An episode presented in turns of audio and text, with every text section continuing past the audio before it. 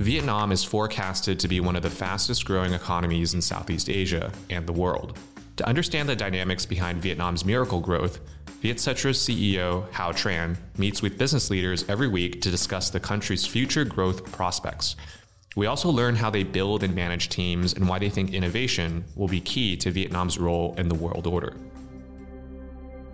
Rising incomes in Vietnam are encouraging parents to spend more for their children fueling the expansion of baby store chains as well as expensive educational services such as in home tutoring programs and swimming lessons.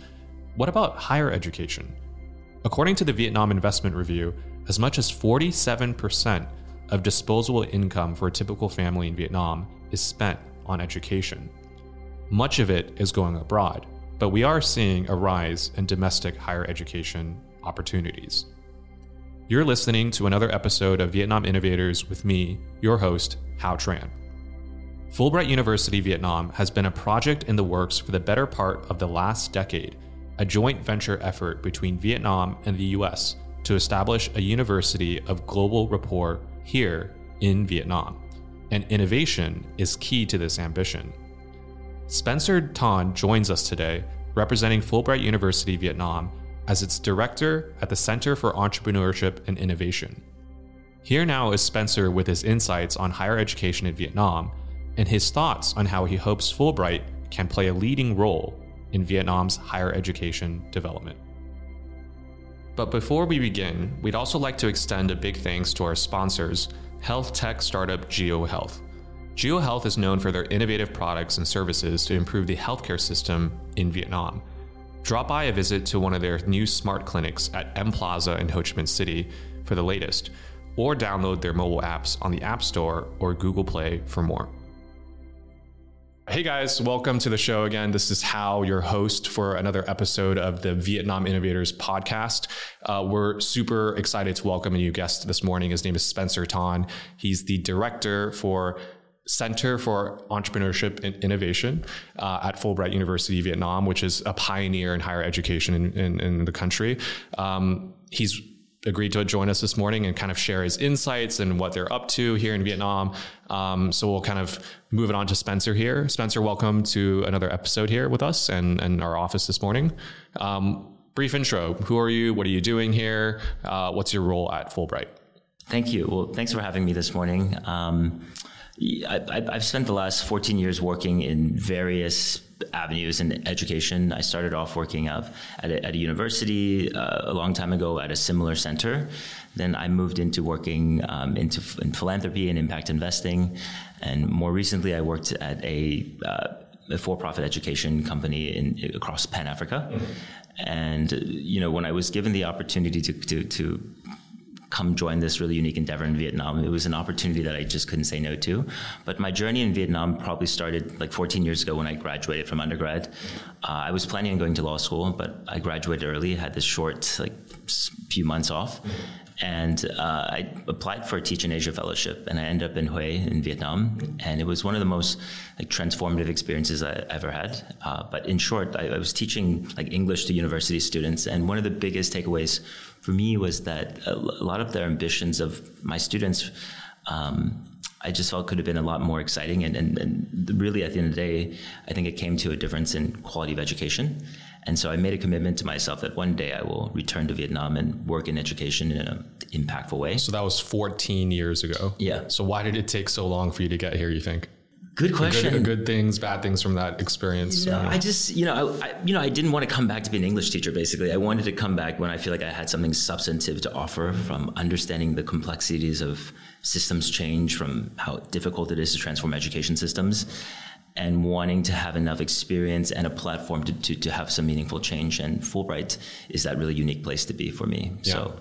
Um, today, you know, aside from learning about your role at Fulbright and those initiatives that you're running, you know, we really also want to touch upon your experience as a Viet Kieu. Um, you know, there's a huge demand recently, especially after the COVID outbreak, where in the West, a lot of Vietnamese um, nationals and Vietnamese overseas who are you know undergoing like job loss or thinking about their career you know it's uh, it's kind of going back to the financial crisis in 2008 if you're graduating that year like there's no jobs um, but fortunately here in vietnam we have a lot of growth and opportunity which of course fulbright's kind of tapping into um, so we'll definitely touch upon that subject as well we'd love to hear from from you who's a bit more experienced and you know, uh, kind of how do you, how do you bided that time? 14 years, you know, um, you obviously bring a lot of experience back here as well. But anyways, um, jumping back into Fulbright. So um, Fulbright, why are they investing in entrepreneurship and innovation? Obviously, university has a lot of different mandates. Um, entrepreneurship and innovation, very specific, and, and that's your kind of um, rapport. Uh, what's so special about this field that Fulbright's like, hey, we got to hire a director, we got to open a center for this? Like, why are they investing into this? Well, a couple of reasons. So, uh, to give some background, you know, Fulbright University Vietnam has has a legacy in Vietnam for nearly 25 years, and that really started off with our our School of Public Policy, mm. which really is our flagship initiative that really focuses on a lot of high level um, government exchanges and policy teaching uh, that's had a really robust track record. Um, but our newest endeavor is our undergraduate program that really has only been around for the last two years. Mm. And what's distinctive about Fulbright is that we're the first not for profit institution in the country that also has full uh, academic autonomy. And we're also the first institution to pro- provide need based financial aid. Um, and we're also the first liberal arts institution. And the liberal arts education, for me in particular, is very valuable because you know the ideas that we want to create a new generation of ethical and entrepreneurial leaders in Vietnam and in the region. And so a part of that naturally is how do we leverage this really dynamic part of the world, which is Vietnam. Mm-hmm. And everyone typically associates Vietnam with entrepreneurship and innovation. But you know, at its core, what does that really mean? Um, we need to also invest and have some depth in that area as well.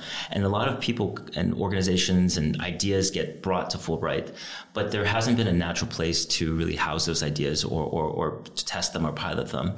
And so the Center for Entrepreneurship and Innovation, or what we call CEI, um, was established a couple years ago, really to be this disruptive innovation lab to mm-hmm. f- figure out ways that we can really test new ideas and concepts and figure out how Fulbright can really add value to the broader entrepreneurship mm-hmm. community. Uh, and so we do that through a few a few specific ways. Um, can, can I actually yeah, just yeah. go back and like talk about what our three key priorities are? Yeah, sure. And and thanks for sharing a little about that background. What are those like top priorities? Would you say if you had to do a quick elevator pitch, one, two, three? What are those core objectives? Yeah, so our, our team and I, we just came back from a strategic retreat in Dalat, and we came up with our, our next three year plan, and we came up with three high level priorities. Mm-hmm. I'm a big believer in the power of three. So the first objective is that we really want to establish Fulbright University Vietnam as a trusted regional player in entrepreneurship and innovation. Mm-hmm.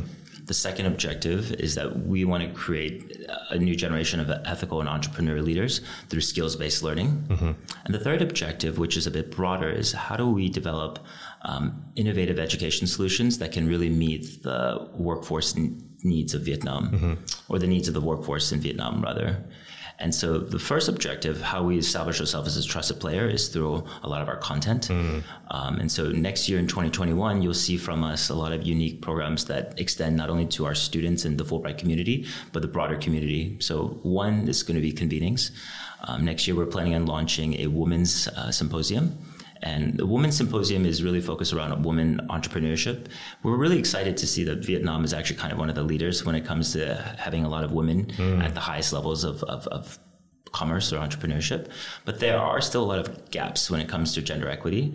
And we are planning on doing a day long symposium in partnership with some other leading institu- oh, institutions great. and players to really have a really unique dialogue. And um, when is that planned for? It's going to be likely be uh, the end of Q3. Okay. Yeah.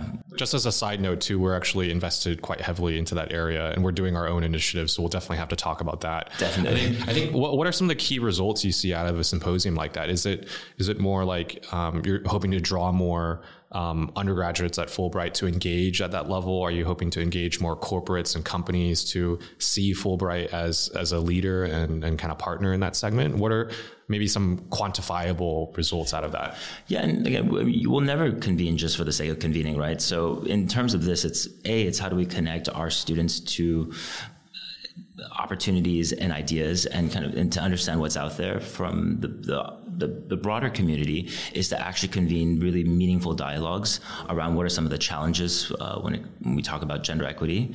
Um, being able to forge really meaningful ideas and partnerships and cr- create a platform so that they, they, can actually take off.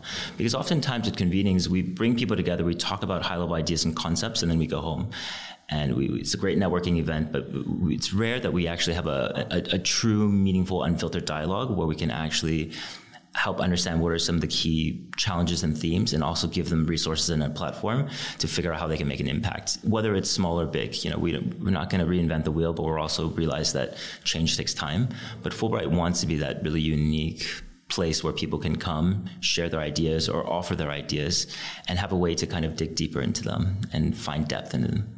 And, and, you mentioned that you guys want to kind of be a pipeline and conduit to connect these future young leaders to these either new or existing companies, especially in that scope of entrepreneurship and innovation. What are those key industries? Are they are they like in the techie kind of sense, like tech companies, um, banking, you know, companies? Are they just anything that requires a bit more digital transformation? What is that exactly? Who are those partners that you foresee? Sure, including uh, it's funny, like digital transformation. I've heard this word like 20 times in the last like, mm-hmm. few weeks. Yeah. It's like the, the, thing that everyone's talking about these days. Mm-hmm. But, you know, it's interesting. I think for, for us at our core, you know, we are a liberal arts institution. And the idea is that we want to be the place where students, our faculty, our community members can come and really focus on kind of a broader set of, of learning and realize that, you know, these fields are, in order to be successful in them, it's not that you don't need just a very specific technical skill. You actually need to have a lot of depth and understanding of mm. kind of the, whether it's the geopolitics of the region or you need to have it's you know it's the soft skills it's the critical thinking that we really embed in our students and making sure that they are, are when they leave our institution that they they, they, they leave not only more informed, more effective leaders, um, but they they leave here learning how to think on their own. Not mm-hmm. necessarily, you know, they don't walk away with just very specific skills. Having said that, we of course want them to be employed and have really great jobs. And so, you know, we we are going to be very market driven. We look at what the the what the needs of the market are and how to and we think constantly what are the types of program that we want to offer our students mm-hmm. and our broader community and so needless to say you know digital transformation whether it's coding technology other parts of technology like ai um, you know robotics mm-hmm. you know these are all things that we naturally will have layers of depth in our programming. But because we're a new institution, we've only been around for two years, our undergraduate program, it's going to take us some time to get there. In the short term, we focus on building a really good arsenal of skills for our students and then connecting them to industry. Um, you know, I th- we think the, the, the, the, kind of the top three trends uh, that, that a lot of our students will, will likely end up in, or, or three major industries that will have the biggest demand, rather, will be likely in you know logistics, supply chain, last mile delivery related mm-hmm. content or industries. Second will definitively be you know computer science, technology, um, you know AI.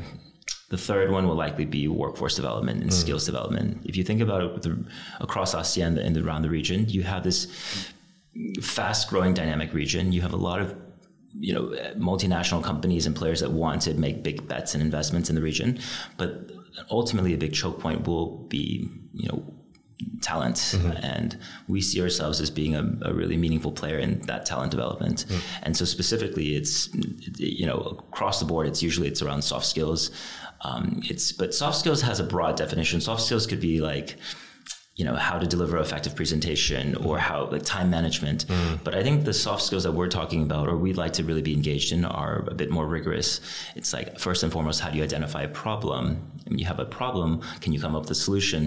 But you know coming up with a solution is not the hardest part. It's figuring out how to execute mm. on that solution is usually a difficult piece right? So it's it's the critical thinking effective communication um, the critical thinking uh, you know, and we do this through our, our teaching pedagogy, which is really around, around applied learning.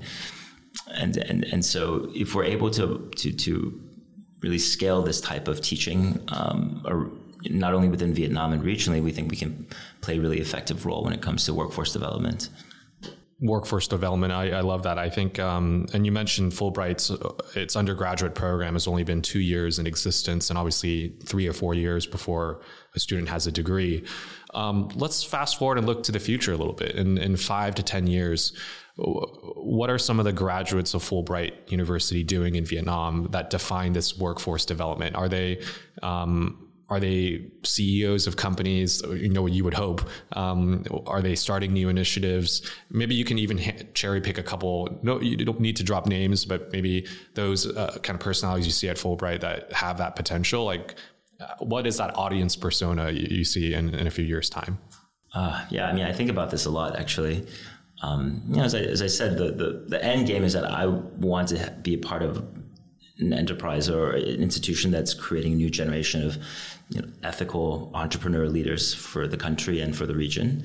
And that comes in all different shapes, sizes, and forms, right? Some of our students will will in fact start companies. Some of them will fail, and some of them will hopefully have the next unicorns, um, mm-hmm. um, whether they're tech startups. Some of them will become creative geniuses that will you know, become film directors or they'll become leading artists or musicians.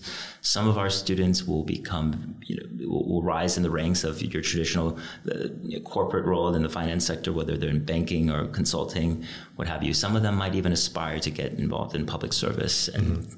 ultimately maybe even getting more involved in government down the line. Mm. Who knows? Do you do you see most of them staying in Vietnam? You think for their is that the goal of Fulbright too, where we you know people talk about this like uh, brain drain, where a lot of Vietnamese are obsessed with sending their their their families and their children abroad to study. You know, just before the session, I was researching online where something like in the billions of dollars. I don't have the exact number, so I can't say it right now, but um, the the number of students that are going abroad, you know, continues to increase every year. But at the same time, a lot of these uh, students are coming back to Vietnam right now rather than staying abroad. For those students at Fulbright, um, I'm guessing you, you that's part of the mission of Fulbright too, not to only encourage education here in Vietnam, but also to um, stem the brain drain in a way. Is that is that one of the missions of Fulbright that you see kind of you know all problems that you've seen in the market and Fulbright's kind of maybe not intentionally trying to solve, but you know hopes to be a part of? Yeah, I think it's a bit more implicit than explicit. Mm. I'll give you well. For instance, this year, you know, COVID nineteen has been a, presented us a number of challenges, but it also kind of forced us to activate a number of opportunities. A lot of Vietnamese students could not return to uh, their, their, whatever country they were studying in after the the, the, the, the, Tet holiday. And so what they did was they actually just enrolled in Fulbright. Mm. And a lot of those students found the, the beauty and the value of this really unique, interesting place in Vietnam where they're studying 100% in English. Um, they are being engaged in a classroom which, in which they've never really f- experienced in, if they went to a local university or school in Vietnam, mm-hmm. um, where they were working in small groups where they never just sat in lectures. They always had this really unique discussion community, learning community, like the true liberal arts education. Another another aspect is that a lot of our students frankly, they, a lot of them go to um, these magnet high schools and they, they score really well on SATs and they have a lot of options to study overseas. Mm-hmm. But when they get exposed to the Fulbright ecosystem, they immediately realize, wow, there's a really unique opportunity for me to A, stay closer to home, mm-hmm. but B, also get a really unique world class education without having to make a sacrifice of going overseas. Because going overseas, it, you know, comes with its own set of opportunity costs as well. You're, mm. you're away from family. There typically is some a greater financial burden. Um, and the reality is, there's a reason why everybody wants to return to Vietnam now. This mm-hmm. is one of the fastest you know, growing emerging markets in the world, and people see that. So for a highly skilled Vietnamese student, uh, there's a lot of natural, unique mm-hmm. opportunity mm-hmm. for them to stay in Vietnam and be a leader here. And I think people, and especially young people, see that opportunity. Yeah, you mentioned um, you know, the opportunity costs. You know, a lot of them who end up coming back home anyways. Uh, acclimating to the business environment or even social environment after being four, five, six years away is not the most easy it's not the easiest thing to do, especially in a country that's growing so fast. You mentioned on Fulbright, um, I, I, saw this as a, as a peculiar kind of note as a Fulbright's curriculum. It's 100% in English, and you guys are trying to obviously build future leaders in Vietnam. Um, do you see there being a problem where if they're not learning in Vietnamese actively, that they might have um, the same problem of acclimatization, if I'm pronouncing that right, in a Vietnamese business environment? And and if so, are you guys have any programming or involvement at a professional level for these students to to better uh, kind of position for that? Yeah, I mean, I, I think the reality is that you know we don't we always we always challenge ourselves to make sure that our students don't live in the, what we call the Fulbright bubble. Mm.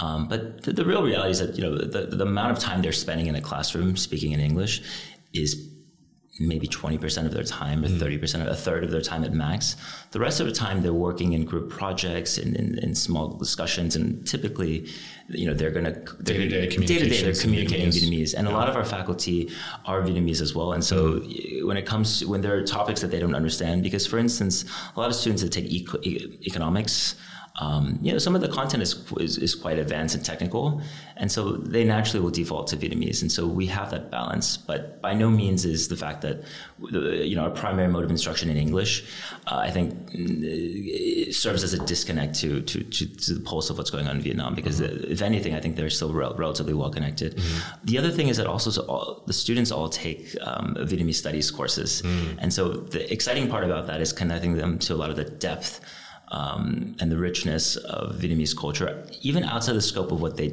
may know. Because a lot of Vietnamese students growing up, um, or even for me, like growing up, yeah, sure, I learn about American history, but I find myself way more plugged into or excited about learning about you know other other. You know, other periods of history or, or understanding about different other other different cultures and languages, mm. um, just because it's a bit more unique. And so the idea that we actually invest in students understanding different perspectives uh, and have levels of depth in Vietnamese culture and language is something that we're really excited about and you know even things like the, the, Vietnam War, it's because of our academic freedom we're able to, you know, for instance, one of the things that the students do is they they they, they listen to the Vietnamese narrative, and then they also watch, um, you know, Ken Burns' documentary on Netflix on the Vietnam War from a very Western perspective.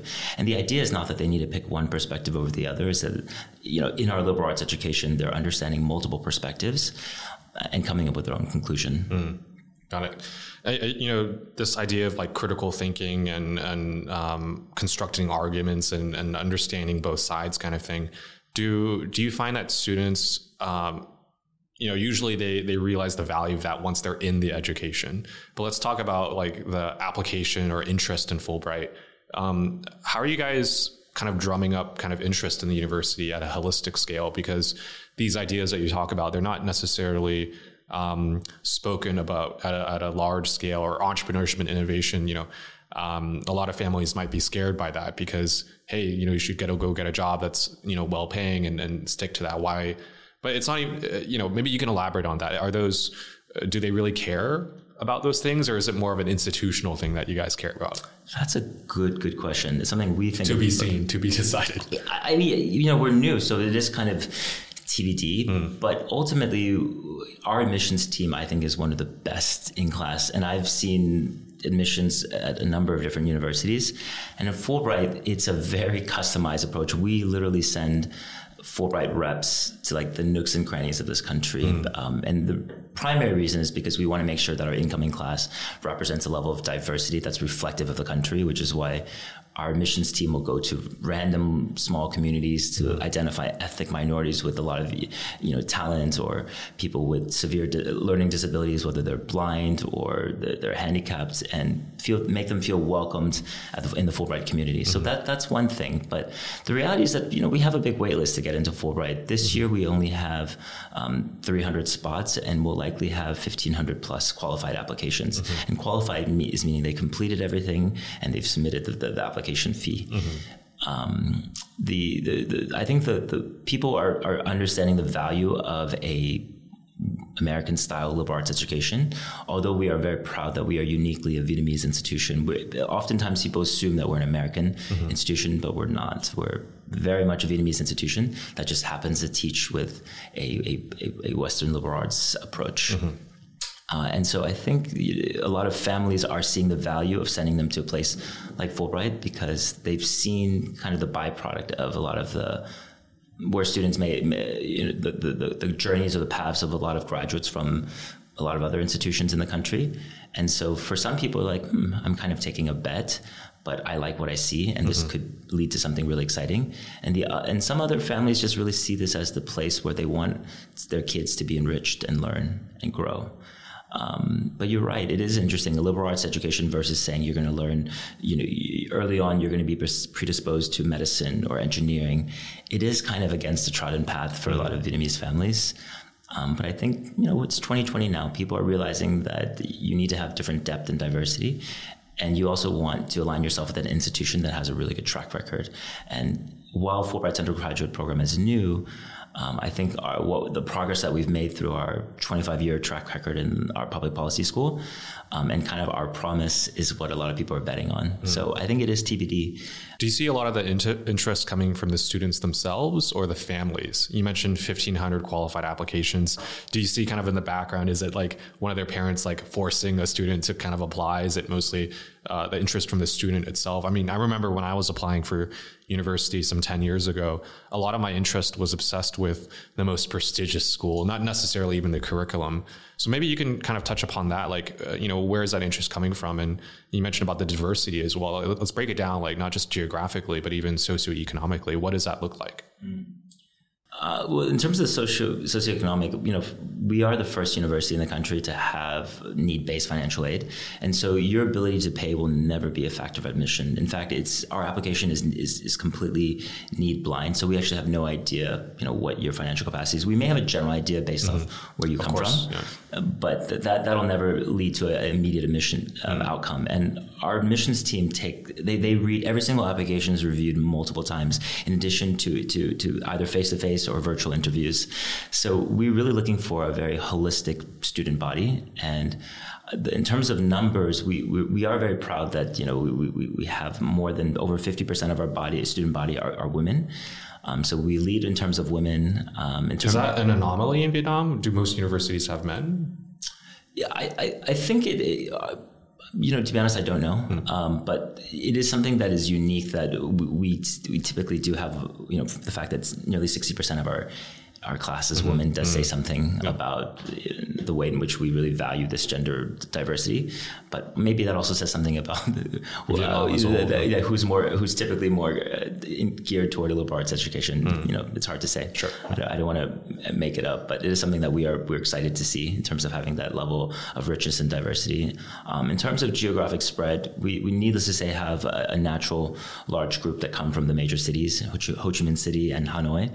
Um, but like I said, our, our admission team scours the country and we go to all sorts of different um, communities so that we have a really unique representation of Vietnam. Some of our students don't even speak Vietnamese because they come from ethnic minority groups. Mm.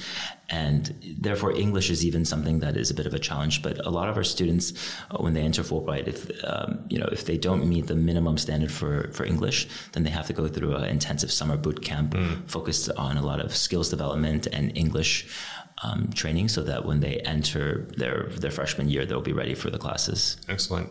Well, it looks like innovation is is touching upon all aspects of the Fulbright education even before it starts.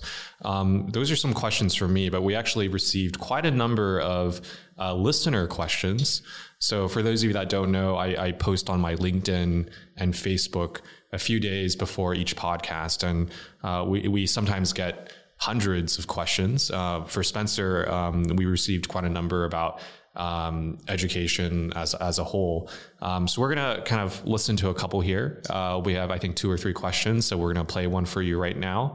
Um, let's go for it. Yeah.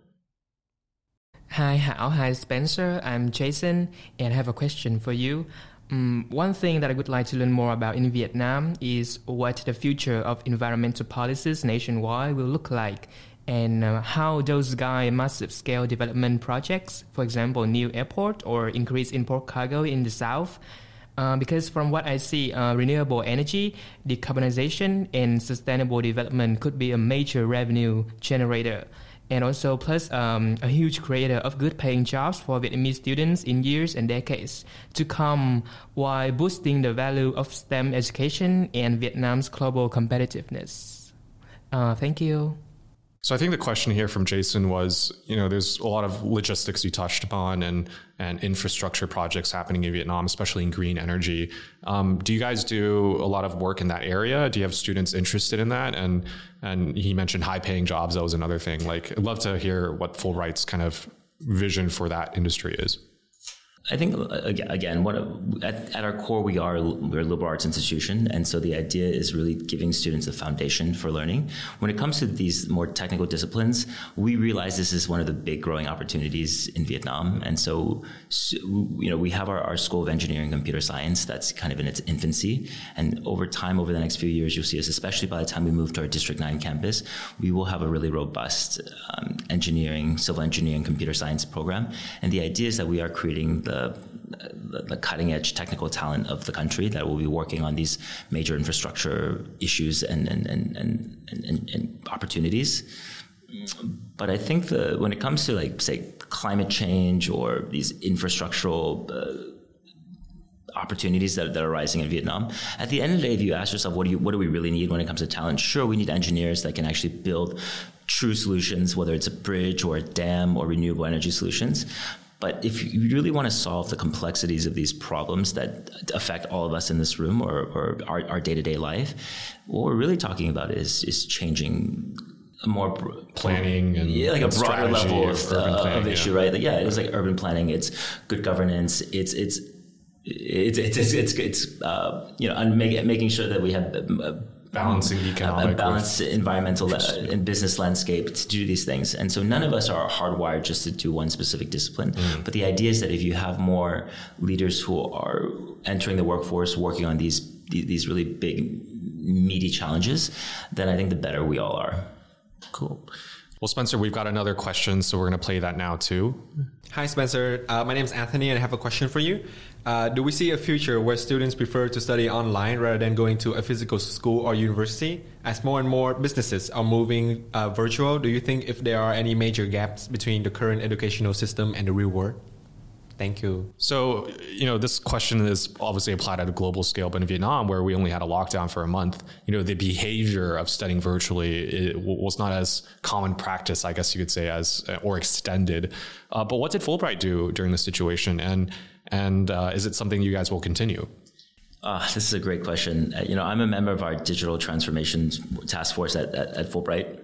And so COVID presented us with a really unique challenge and opportunity like everybody else. But, you know, we had, after the Tet holiday, essentially, we had to figure out in a very short amount of time, how do we transform all of our classes into uh, you know online courses and not only did that take a lot of training with our faculty but it was preparing our students and you know, our first pilot was basically primarily Zoom and Google Hangouts and lots of meticulous uh, back and forth communication uh, by email.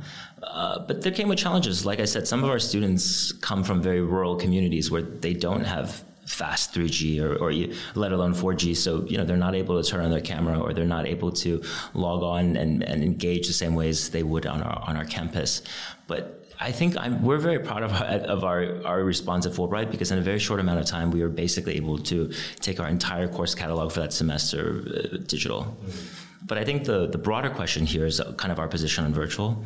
I, I'm a firm believer, and I think our stance at Fulbright on this is that quality learning can never be replaced by virtual learning. Virtual learning will only be a very valuable supplement um, inevitably, you know, needless to say, rather, you, you, can really learn anything online. I mean, the other day, I, you know, I forgot some like a basic like calculus equation. I logged on to Khan Academy, like, or, or, like you know, basic algebra. I was like, it's a, more functional learning yeah, potentially, functional, not collaborative or group learning or, exactly. or um, strategic or conceptual stuff. Yeah. But at the end of the day, if we if our if our north star is that we want to create this new generation of ethical and entrepreneurial leaders, you can't learn that through watching videos. You have to learn that through our applied learning approach. You have to be in small groups, peer to peer learning, working on hands on on on on on problems.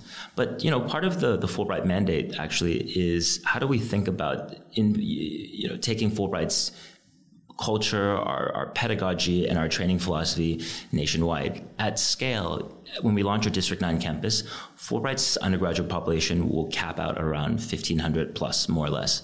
But we're in a country nearly of 100 million people, so how do we actually think about changing some of these bigger ticket, uh, you know, system level uh, problems? And so at the CEI, as I mentioned, one of our third strategic priorities is to develop innovative education solutions to meet the needs of the workforce. And so in 2021, the CEI team is piloting kind of like our own startup within a startup. We're essentially building our own ed tech company out of Fulbright right? To figure out how we can uh, take an aspect of our uh, Fulbright training philosophy and take it nationwide at, to a level of scale that we can test. And so, for instance, next by the end of Q2, we hope to have launched as close to an MVP as possible, where we're going to start off with. Uh, uh, coding, but we don't want to just do coding in itself. We want to focus on product management and product development. And so we also want to blend a lot of these soft skills training that we're talking about. So we are launching a program in Ho Chi Minh City where all of the instruction will be uh, recorded uh, live here. And then we'll be the students in, we're, we're, we're thinking about opening three sites Ho Chi Minh City, Da Nang, Hanoi. In Da Nang and Hanoi, our students will obviously be learning a lot of the, the, the, hard skill content virtually through interactive online lectures, but they'll still get the Fulbright unique experience because in these cities, whether in the central or North Vietnam, they'll still be sitting in a classroom or co-working space, working with a teacher and a facilitator where they're still working hands-on on projects where they're they're learning about problem solving they're learning you know the technical foundation of coding but also learning how that applies from a product development perspective. It's really easy to say hey can you change this icon in the app from blue to orange? It's a different um, and more sophisticated uh, level of rigor needed to understand what the user experience behind it is. Why does the customer, the end user, need this color change versus just being told to do that? And so the idea is that we want to figure out ways that we can launch market driven content at scale, but do it in a way in which it's also low cost. Because if we you know, if we outprice the market, then obviously we have very little. We'll have very little demand. So our north star really is workforce development and doing it in a way with quality and, and scalability. Very good. Um, we've got one final listener question for you today, Spencer. We're going to give it a go here. Hi, my name is Tao, and I have a question for Spencer. What are some of the biggest opportunities and challenges for entrepreneurship and innovation education in Vietnam? What and how are innovation topics currently delivered at Fulbright University? So again, here I, I think uh, the delivery. You mentioned content and all these, you know, nice sounding objectives. Uh, how is that being delivered functionally for you guys at the moment? I mean, at the end of the day, entrepreneurship at its core is you know identifying a problem and, and, and solving it, right? So we constantly want to provide the opportunity for our students to figure out on their own, identify problems in the marketplace, like true problems, understand how to not only identifying a problem is, seems quite easy, but identifying a true gap in the marketplace requires a lot more rigor and research and understanding and depth, and giving our students the opportunity to continue to go out there and scout real. Uh, challenges and opportunities that they face in their day-to-day life in their community and then coming up with solutions may seem quite simple, but it's actually a bit more. It's a bit more complex when it comes to an application. Um, innovation is also innovation is at the end of the day it's a new way of thinking right? And so we're constantly you know whether it's it's, it's bringing a number of innovative and uh, unique startup entrepreneurs or speakers artists you know we bring a lot of people to the Fulbright community. We've been really um, you know privileged that we've been able to get some of the bestest and brightest not only in Vietnam but regionally and in the world to come join us at Fulbright but, but at the end of the day, it's it, it, what's innovative and distinctive about Fulbright is that we're constantly sparking this fire in our students for them to go out and figure out what are the new exciting opportunities and avenues for them to make an impact. Because without that self discovery, then you just have a whole generation of people who are listening, and we want a, a new generation of people who are leading. But sure, I mean, you think about all the, the new the, all the new cutting edge technologies, all the new uh, you know sophisticated way of, of, doing things and learning. We try to embed those into our community, but at the end of the day, those are just uh, what's the right word? Those are just um, like ancillary aspects of what a true solid liberal arts education will be. And so our focus will always be around the teaching and giving the students this kind of like broader aperture to look at the world and going to self explore and hopefully do something really amazing out of it. Excellent. Well, Spencer, thank you for joining us on another episode of Vietnam Innovators this morning. Uh, again, thank you. Um, tons of insights this morning about education, higher education, innovation. Hopefully, you guys have learned something here today. Um, that's it for us. I'm your host, Tao Tran. Uh, thanks for tuning in and look out next Tuesday for the next episode. Thanks so much, Spencer. Thank you. You can also check out the video version of this podcast on our other platforms such as YouTube and Facebook. New episodes are out every week, so don't forget to subscribe to Vietcetera's Spotify, Apple Podcasts, and YouTube channel for more interesting content. Thanks for listening to another episode of Vietnam Innovators, brought to you by our partners, health tech startup Jio Health. They're best known for their doctor at home services, but offer much more than that. If you haven't already, check out their mobile apps on the App Store and Google Play for more, or drop by for a visit to their new smart clinic at M Plaza in Ho Chi Minh City.